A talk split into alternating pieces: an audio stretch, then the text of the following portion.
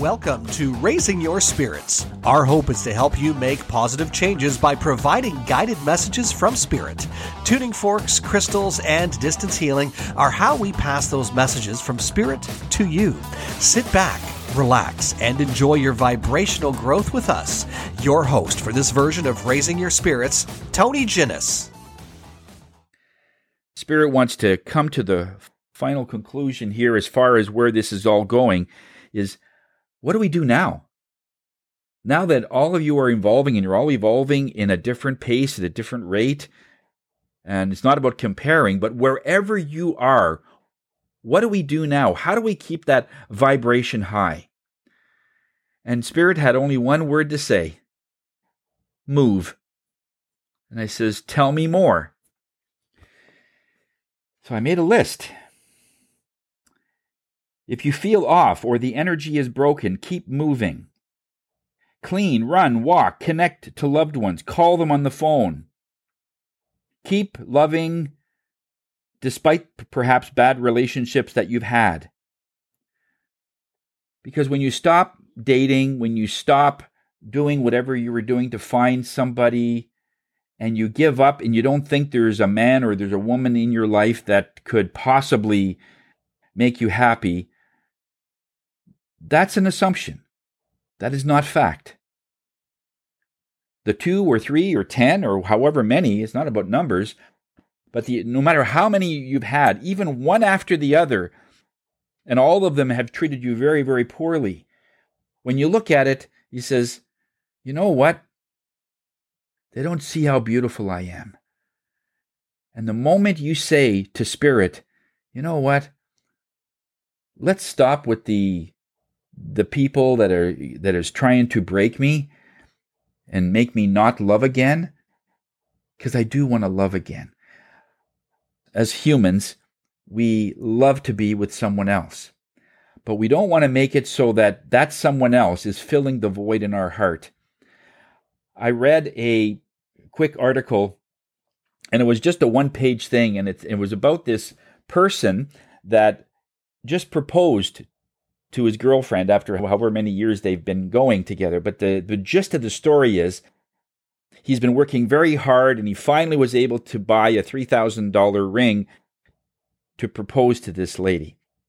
And she says, I have another $16,000 I put away and that I want to buy a home for us. But she says, no, we should really do a big wing ding wedding. And she wanted to spend a fortune on a wedding. So his comment was, What do I do now? I don't mind spending, let's say, another five thousand, you know, on on a wedding and make it nice and so on. But she telling me that it's not enough. We need to spend more on the wedding. And I was about to pass that, and Spirit says, oh, no, no, no, no, no. We have to comment on this one. and I sometimes want to go somewhere else, and and Spirit says, no, no, no. We have to show or tell this person. It went something like this. It says, "Is your fiance is this person you propose to? Does she want to marry you, or does she want to marry herself?" In the course of the wedding, you are trying to build a life. A home is representational of many, many years of love and happiness. So that investment that you place in a home will be far better in the years than in just a few hours you will be able to entertain your guest and spend it on just a wedding. And if she thinks that's still not enough, then maybe you can look at another relationship to see if no matter how much you spend, whether it is going to be an expensive wedding, you're going to love her. Or if you're going to have a wedding, buy a cottage for about a $100 with weenie roast in front of the family. And if that person is perfectly content because she got something that is the best in the world, and that's you. Ultimately, the wedding isn't the wedding, but it is a representational that two people are coming together, and that's more important than entertaining guests. give her the opportunity to find the void in this lady's heart, to find the unlimited amount of whatever she's looking for in someone else's wallet. In other words, even at the point that you have proposed and you've gone through this, you just know that the light at the end of the tunnel isn't a light, it's a train coming right at you. And I saw this coming. It's going to be nothing, his whole life is going to be like that. And how many people are going through that in some way that, oh, maybe it'll get better. Maybe he'll stop hitting me. Maybe he won't, uh, you know, embarrass me in front of people. Maybe, maybe. When we realize we are not broken, we are going through stuff and we are transforming every day. We're getting better every day because of our choice. If my spouse decides that they don't want to grow, that's okay. Watch me grow. And maybe when you see the improvements in myself, maybe you think, I kind of like that. Maybe they'll follow. And if they don't, that's okay. We're not here to go as a group. There's no group rates in spirit. Okay, it's an individual and it's a soul journey. That is really where it comes out. But they go on to say that keep going with your hobbies, the things you used to do, uh, stamp collecting or bird watching, or if you had a hobby where you were putting together pieces of wood and you're making houses and bird houses or whatever. Why did you stop? Why did you stop those hobbies or, or the sewing or the embroidery or whatever that you were doing that gave you many hours of joy?